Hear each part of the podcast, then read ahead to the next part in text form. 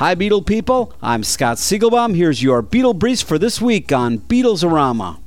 Paul McCartney has filmed a piece for an upcoming documentary on Ozzy Osbourne. Sir Paul was approached by Ozzy's son Jack because dad is a die-hard Beatles freak. When Ozzy heard the news, he commented, Now that's the cherry on my cake. Paul is my hero. Amazon.com is listing an upcoming book from Julian Lennon featuring his personal Beatles memorabilia. The book is scheduled to be released in September.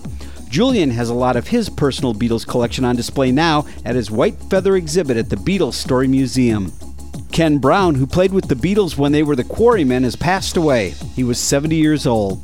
And finally, four years after the Beatles released their masterpiece Love, the Rutles have remixed and resequenced their songs in a new collection entitled Lunch.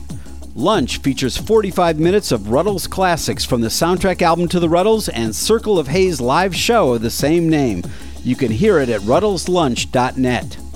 Go behind the scenes of Ringo's fine art tour as I go on the road with Ringo, showcasing his artwork at all his summer concerts.